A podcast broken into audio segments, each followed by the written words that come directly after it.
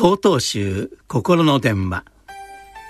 今週は「おいしい」から始まると題して栃木県高林寺君島真実さんの話です。昨年の12月私は強い胃腸炎を引き起こすノロウイルスに感染してしまい数日間寝込みました。ひどい吐き気と腹痛に襲われ立ち上がることもできません。連れて行かれた委員の先生には数日間おかゆしか食べてはいけないと言われました。実際に気分が悪くて水分以外は喉を通りませんでしたしおかゆもやっとの思いで食べるような状態でした。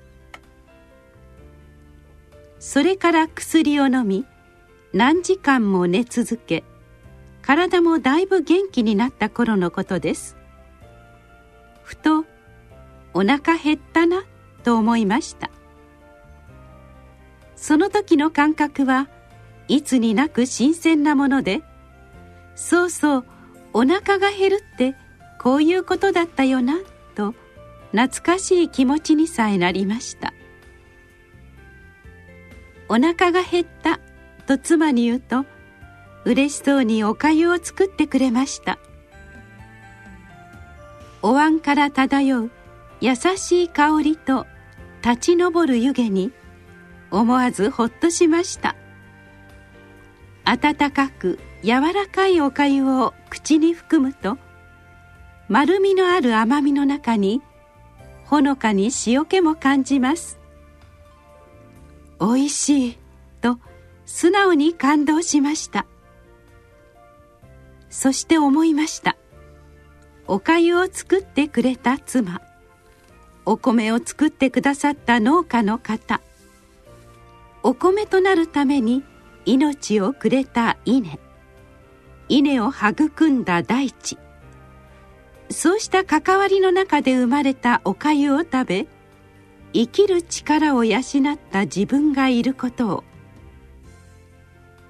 この世界は生かし生かされる関係にあるのだ。その大きな命のつながりの中に自分もいるのだと改めて感じました。食べ終えた時思わず「ありがたい」と口に出して言っていました。